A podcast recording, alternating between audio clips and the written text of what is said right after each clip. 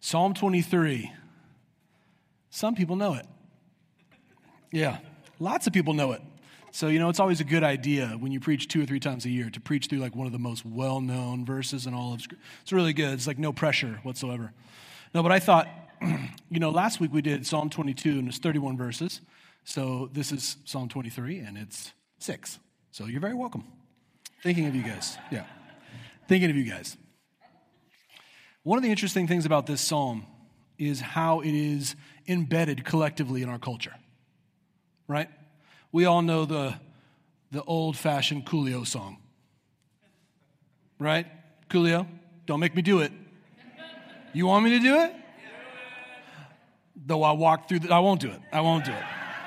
Mainly because I don't want Coolio to, to like hear how good I am, ask me on tour, stuff like that. I don't want to do that. I don't want to do that. But not only that, we know the Beatles wrote a song about it. We know that it's in movies. We know it's ingrained in, in, pop culture. People talk about Psalm 23 all the time. And they like two themes about it. They either like that God's a shepherd, and that sounds really tame. I like the shepherd God, not the judging God. So Psalm 23 is for me. Or I, we say it at funerals. Though I walk through the valley of the shadow, how many funerals have we been to and where the preacher goes up and he goes, a reading from Psalm 23? And he goes right there and he does it.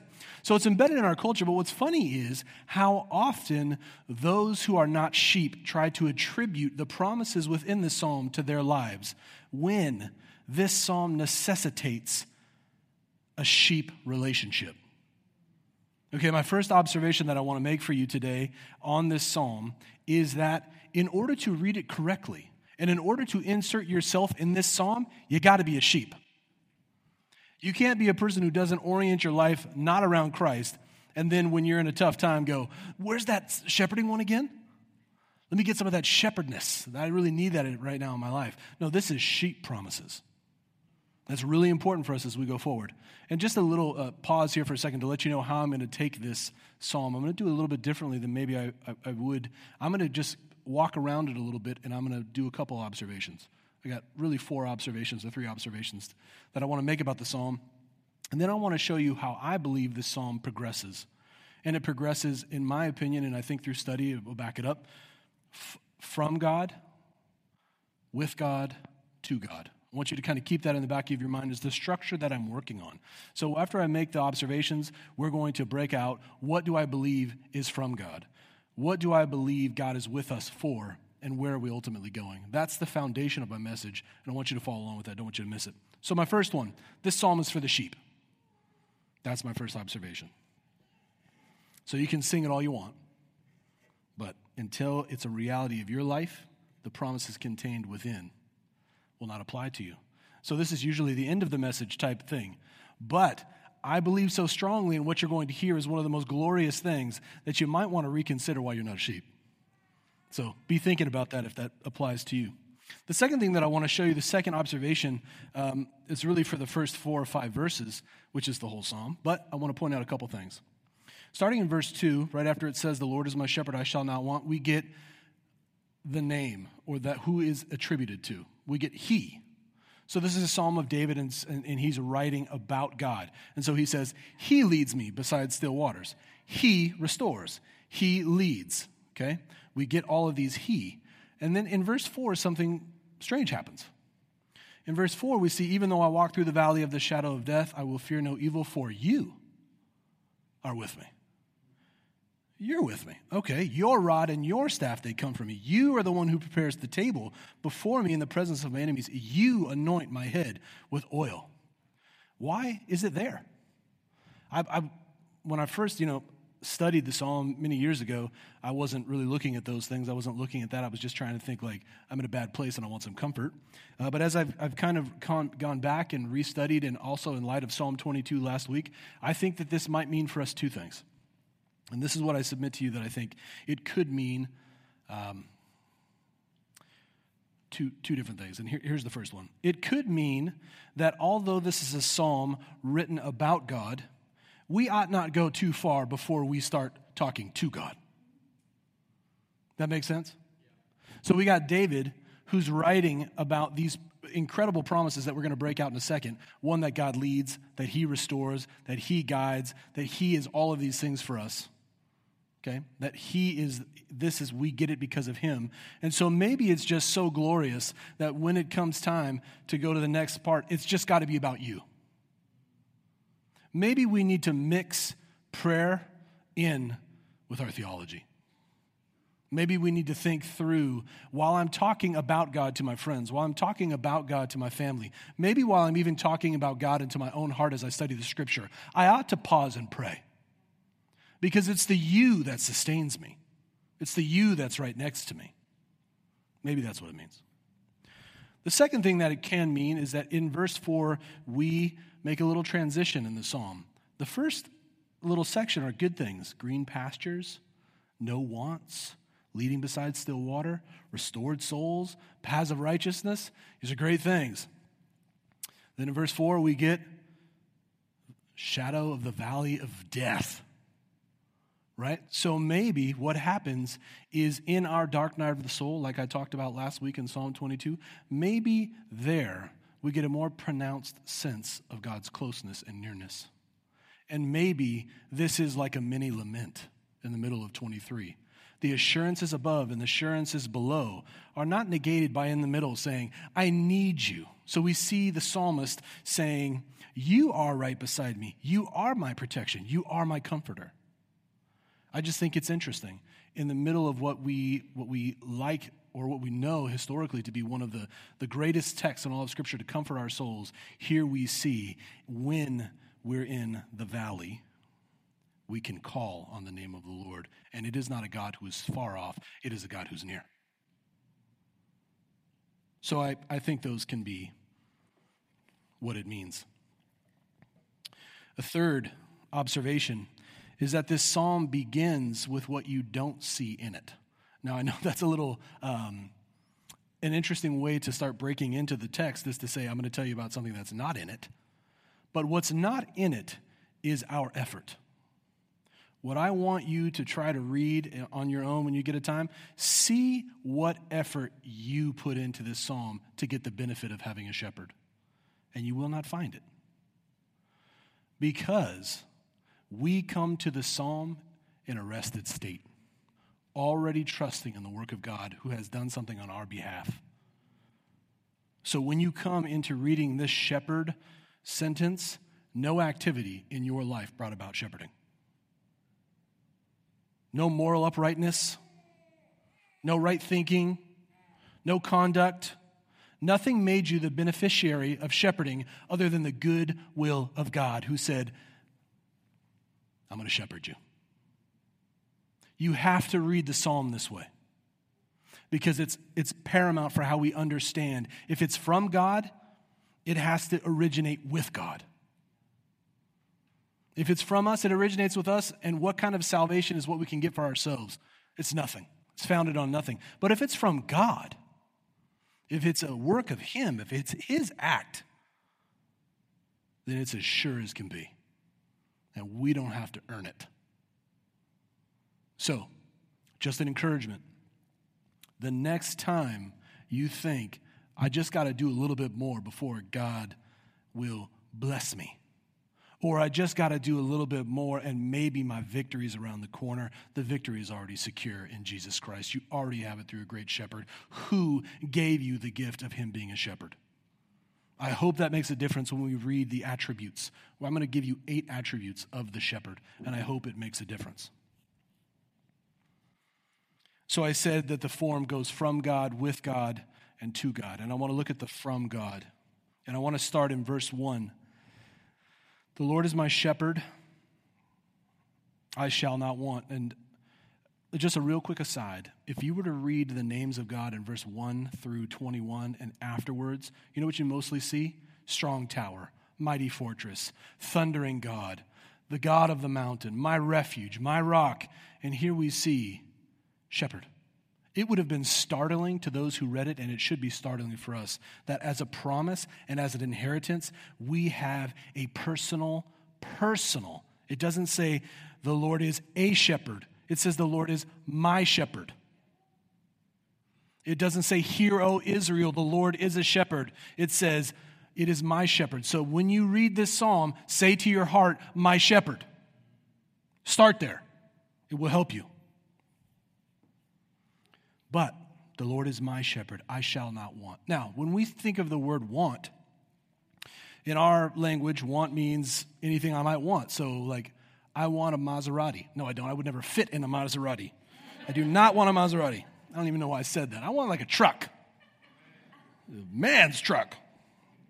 Anyways, we have wants. So what I'm what I try to figure out in this text is when it says that I will ha- I shall not want, what does that mean? Because very clearly, as Christians who who I believe who our affections are fully on Christ, those affections get dulled over time, and we find ourselves desiring and wanting other things.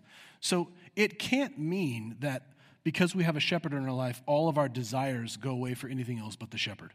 I don't think that's what it means. So, what does it mean?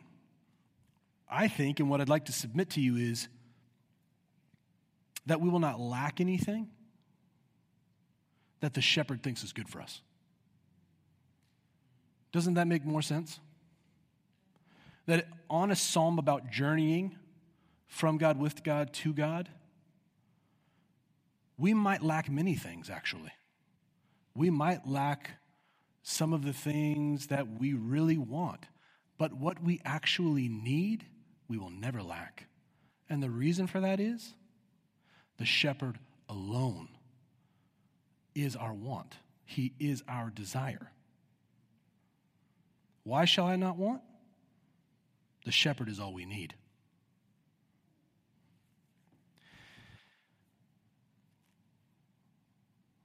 I can trust in a shepherd who's already done it, who's already gone from here to there. So when we go and when we try to follow, this is not a hollow, I hope it gets me somewhere. It is a rooted and rested assurance in a God who's already done it. And so that's why the shepherd is all we need. The second thing that we get from God is a repose or a respite. Look with me in verse 2.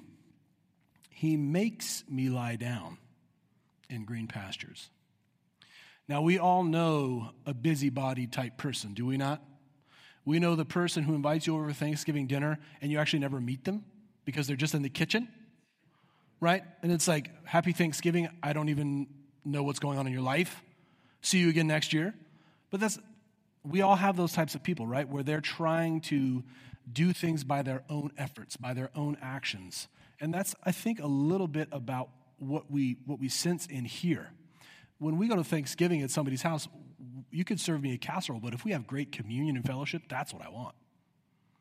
And I feel like, in some sense, that's what this is as well. Sometimes we busy ourselves with so many things that we fail to see the shepherd working in our life.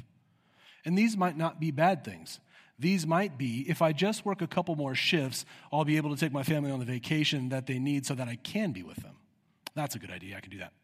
Or maybe, um, you know what? I just need to do more ministry. I need to do more ministry because I just really feel like God's calling me to it, and I'm just going to just minister for 90 hours a week. Just going to do it. We have a shepherd who knows us better than we knows ourselves, better than we know ourselves, sorry. And the word I love in here is makes. Makes me lie down. Now, it could have easily been written, allows you to lie down, but it's makes. Why is it makes? Because sometimes we fail to remember that we need to rest before a Savior who's already done it. And so we, in and of ourselves, start to churn. We start doing things like reading our morning meditations, not for His glory, but to validate that we love Him. And we start to do things for our neighbors to show ourselves that, yeah, we really believe this thing. In the midst of all that, we have a Savior who knows us well enough and a shepherd who knows us well enough that says, stop it. Here's a tranquility for your soul. I'm making you rest in who I am. Your soul sufficiency is me. He makes me lie down. The shepherd knows us better than we knows ourselves, better than we know ourselves. The third thing that we see in the text that is from God is restoration. In chapter 3, it says, He restores our soul. Now, I don't think it works with what I've been talking about that this psalm is for the sheep and that it's, we're already resting in work done for us, for, for us to argue that this restoration means a new work. I don't think that this restoration is like a newness of heart or, or a newness of life. What I want to argue is that I think that this restoration here is more accurately seen as a refreshment from the Lord. Because let's be honest, how many of us have been on this Christian life for 5, 10, 15, 25, 30, 50 or more years and we're weary? And we're tired because we've seen friend after friend drop out. We've seen devastation come. We've seen all of these things that, frankly, our faith just can't, we don't know how to reconcile it. And so we get weary. But we have a shepherd. We do not stay in a weary state because it's the shepherd who restores our souls. It's the shepherd who lets us drink deeply from. Sometimes we need a reminder in those weary times. Sometimes we need to remember that the shepherd is the one who fills us up. How often have we gone to a self help book? How often have we gone to a podcast? How often have we talked to a friend? How often have we pondered just nothingness in our mind, trying to get through an obstacle or trying to uh, build ourselves up to give us more energy, when what we needed all along was the touch of a shepherd? I wonder how often that's the case. We are very quick to pick up a podcast or a self help book and be like, that's good stuff. I'm just going to do those eight keys to losing weight. And then once I lose weight, it'll be like the eight keys to making more money. You know what I'm saying? That's not what this is about. That's not the restoration we're talking about. We're talking about weary people who love the Lord and need a touch from Him. And He promises He's going to give it to us along the way.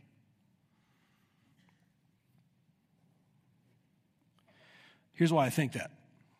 Lamentations 1:16 says this. It's not on the screen, so uh, listen carefully. Lamentations 1:16. For these things I weep. My eyes flow with tears, for a comforter is far from me, one to revive my spirit. So we see in Lamentations, that's a book of lamenting.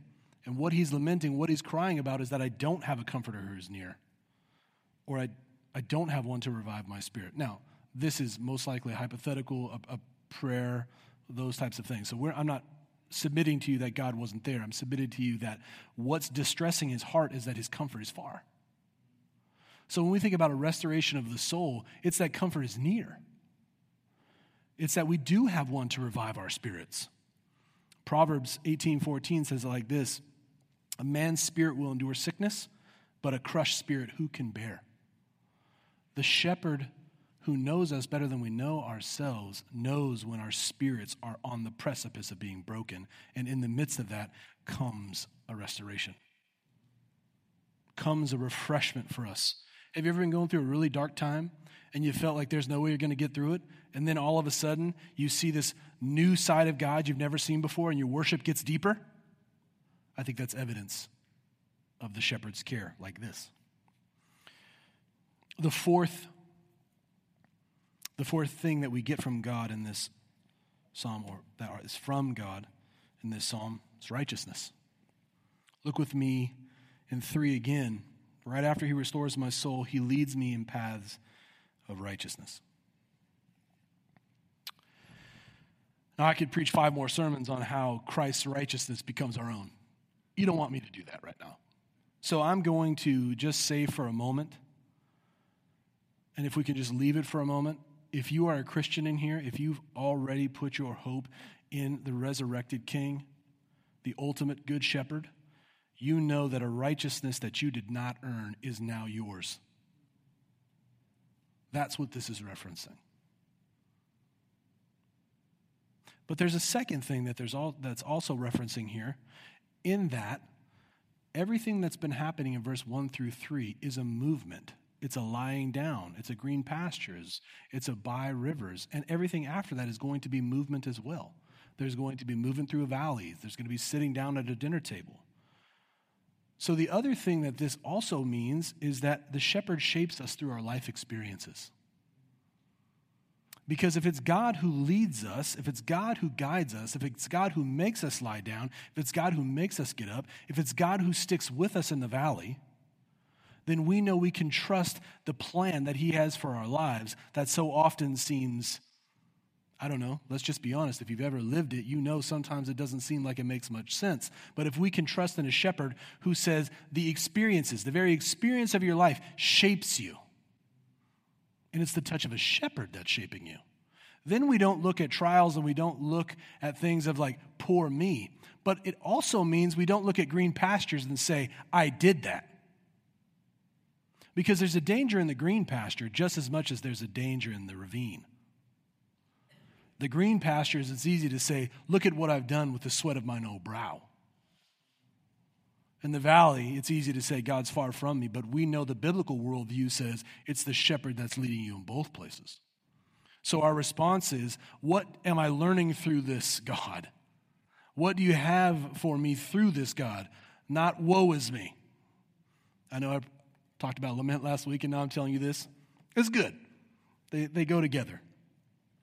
So that wraps up the from God. Now we're moving to the with God portion of the psalm.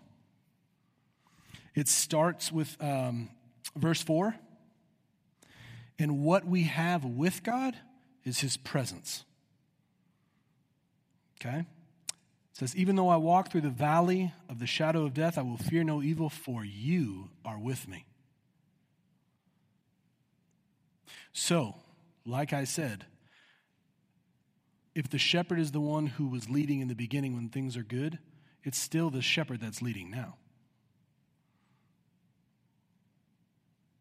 So we have a presence of a shepherd in our lives in every circumstance. That's never withdrawn. And I'm going to submit to you that it will never be withdrawn. And I'm going to get to you there get there in a minute.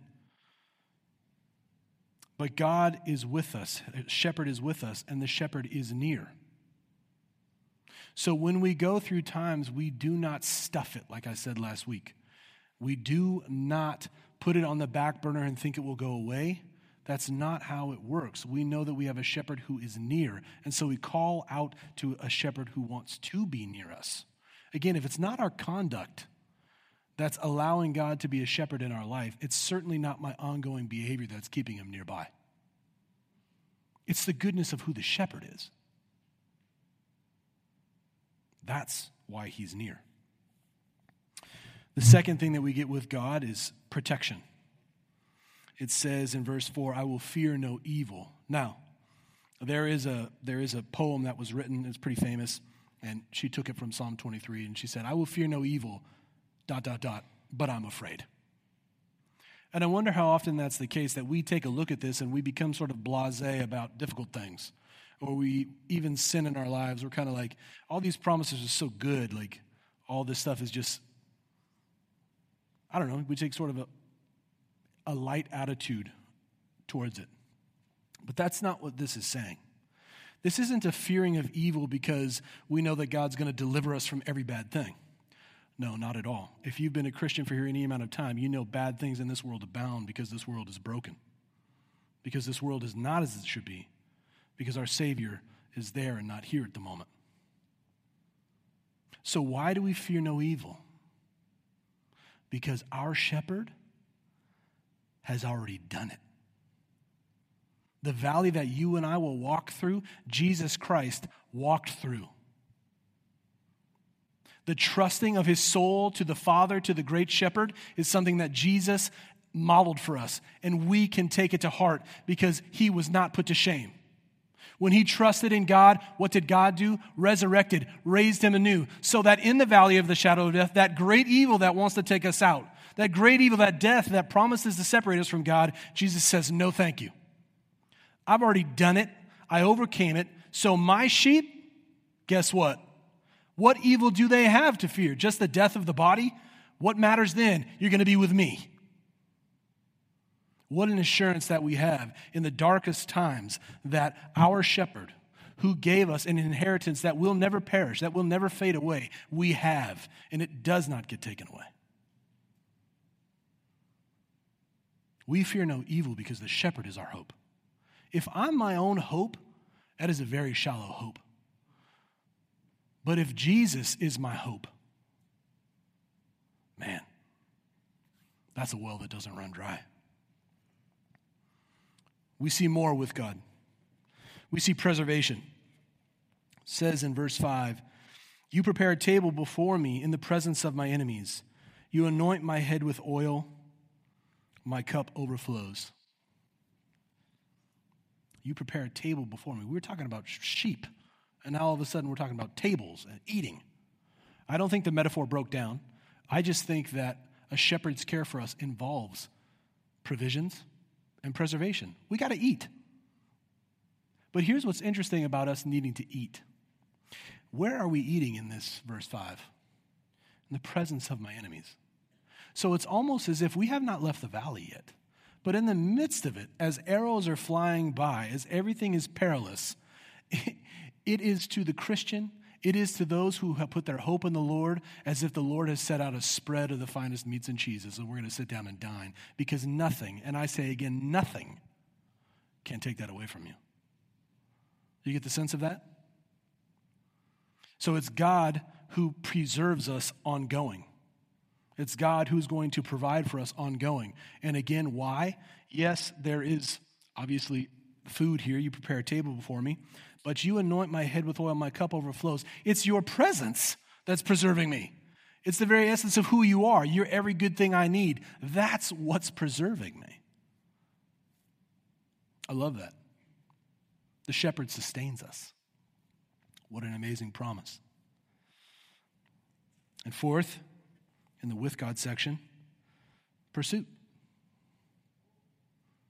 It says in the first part of verse 6 Surely goodness and mercy shall follow me all the days of my life. Now, our English word follow would have you read that verse like, Wherever I go, goodness and mercy follow and lag behind me.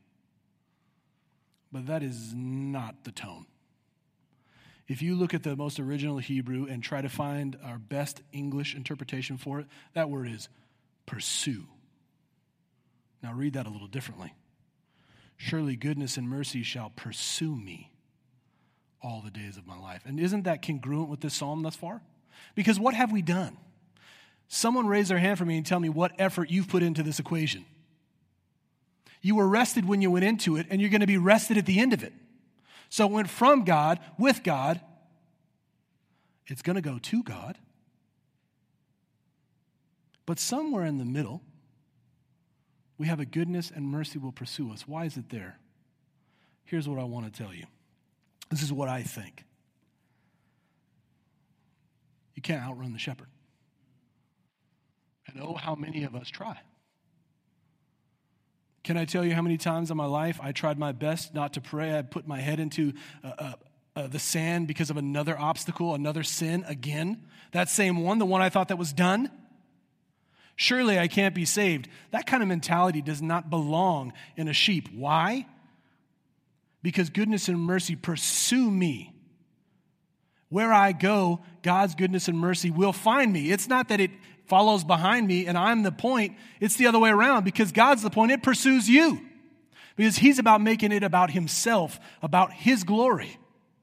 And if following after you and if forgiving you and restoring you and redeeming you is part of the plan, try to outrun it. You can't. That should be a great assurance for your soul. We are pursued by goodness and mercy. We start in rest, we end in rest. Our effort has nothing to do with it. We have a Savior who does it all, including going after us when we go the other way. Now, we've gone from God, all the things that we got from God without our effort. All our experiences along the way, we're promised that we're with God. Now, where are we going? Second half of verse 6. Surely I will dwell in the house of the Lord forever. We're going to God. From God, with God, to God. Isn't that the very nature of what a shepherd does? Takes somebody from one place to a better place? You wouldn't need a shepherd if the place you're already in was good enough. You need a shepherd when the grass is running dry, when everything's decaying. You need to get to the better place. And who does it for us? Not my moral, not my morality, not my obedience. Not, and here's the interesting part we, we sometimes as Christians start out really well. We know it's all about Jesus. We know it's all about God, and we put our hope in Him. But like three years into it, we're like, man, I got to read my Bible more so that God's more pleased with me, so that it's so easy. It is so easy to just regress back, back, back.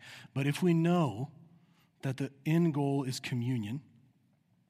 We know that it's dwelling in the house of the Lord, and we know that it's God who's doing it. It's sure. It's a sure. It's a reality in the life of a sheep. So we often read these things, this verse, or sorry, these, these verses, and we come to it for comfort. The ultimate comfort is the shepherd himself. And I don't want you to miss it because it's the shepherd that gives it, is with us, and takes us to himself. See, if you look at 23 and look at the only constant, there's only one thing that's constant in all of Psalm 23, and that's the presence of God. Green pastures, temporary. Still waters, temporary. Valleys, temporary. Permanent, God. Always stays there, God. Why is that cool for us? Why is that good?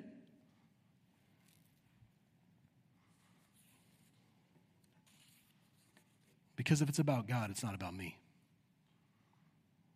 I'm going to break that out in a second. But so far, I've presented for you, and I'm going to say it one more time so that it sticks from God, with God, to God. That's what I think the psalm is doing. But I can't end it there. That's meaty enough. We could talk about that enough. But we got to read John 10 to get a real sense of what it's like for the sheep. John 10, 11 through 15, and then 27 through 30. I'll read it for you. I am the good shepherd. This is Jesus talking. The good shepherd lay, lays down his life for the sheep. He who is a hired hand and not a shepherd, who does not own the sheep, sees the wolf coming and leaves the sheep and flees. And the wolf snatches them and scatters them. He flees because he is a hired hand and cares nothing for the sheep. I am the good shepherd. I know my own, and my own know me, just as the Father knows me, and I know the Father, and I lay down my life for the sheep. My sheep hear my voice, and I know them, and they follow me. I give them eternal life. I give them eternal life, and they will never perish. No one will snatch them out of my hand. My Father who has given them to me is greater than all, and no one is able to snatch them out of the Father's hand. I and the Father are one. So the next time someone says for you, who is this Jesus in your life? Jesus is calling himself the shepherd. So, those eight attributes I just covered in Psalm 23, they are meant to apply to Jesus without qualification. So you can say of yourself confidently today, if you are a sheep, you have Jesus who is our rest. You have Jesus who is our respite or our repose. You have Jesus who is our soul's restoration. You have Jesus who is our righteousness. You have Jesus who is always present. Jesus who is our protector. Jesus who is our preserver. And Jesus who is our pursuer. And if that doesn't get you excited about being a sheep, I don't know what will. That should stick to your bone like some stew spiritual bones. It should build you up. Why is it good? I can't just leave it there either. I got to go back. One more thing. Why is it from God, with God, to God, through Jesus? Why is it that way?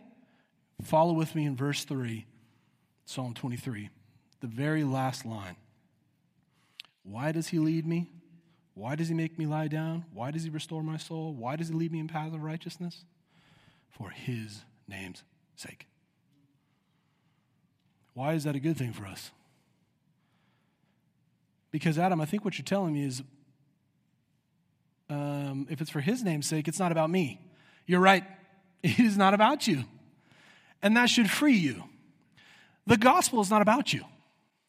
The gospel is primarily not about you getting from here to there. The gospel is about God making much of God.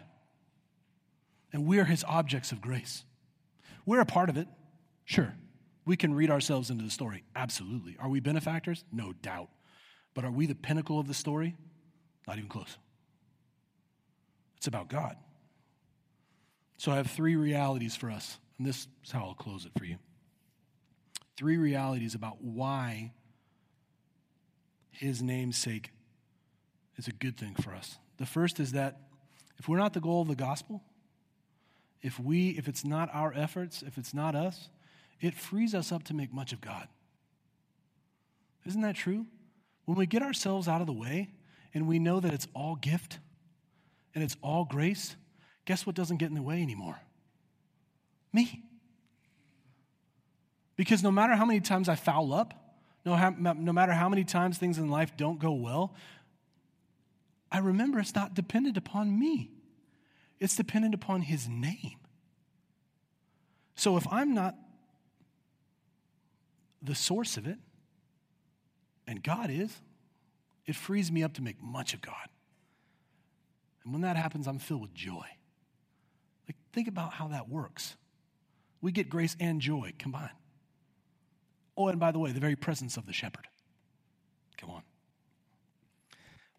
The other one, reality is that God gets all the glory.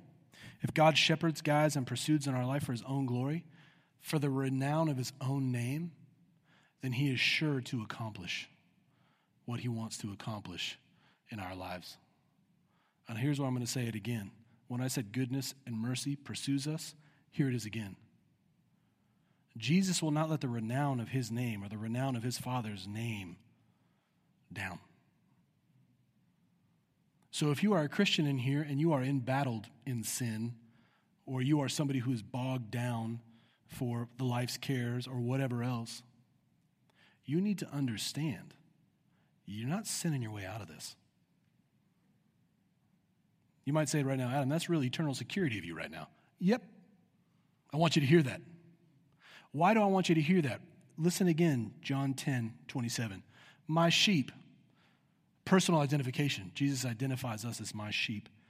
Hear my voice, and I know them, and they follow me. I give them eternal life, and they will never perish, and no one will snatch them out of my hand.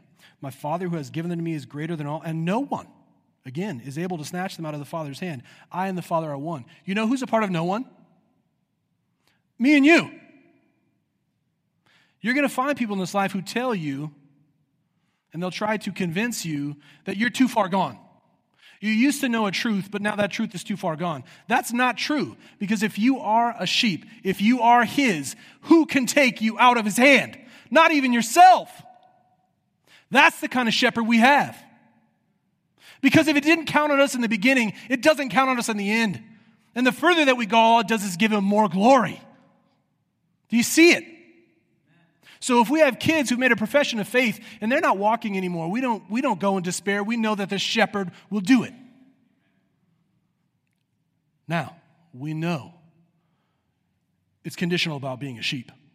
And we don't know the degree of which people make a declaration of faith, but I know this. If you know in your heart of heart that you have identified with Jesus and you are embroiled in sin, that should not push you further into more sin. That should peel you up out of it to go to it and say, because it didn't depend on me, my conduct doesn't even get me any more righteousness. It's all been from you, it's all because of you. And because of that, I don't have to fear. I'm going to run to you.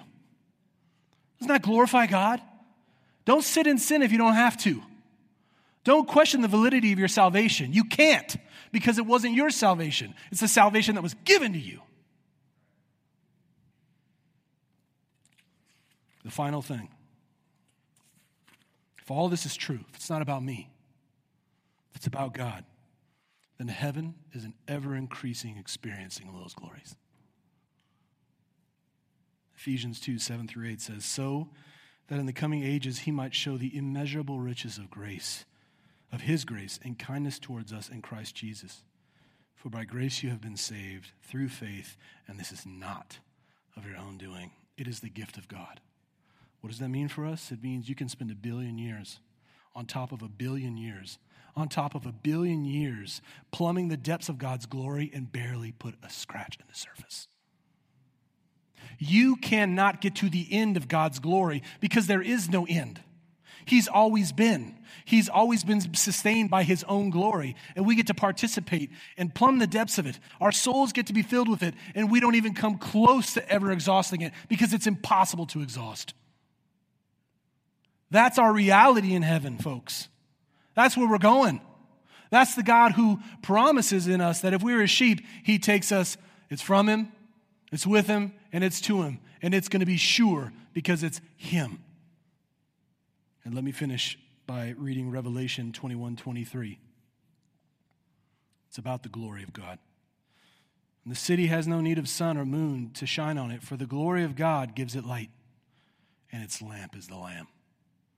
We're going to a place where there's no, there's no need for light because the glory of the Lamb shines so bright. That is our reality, sheep. So you have two application points today, real briefly.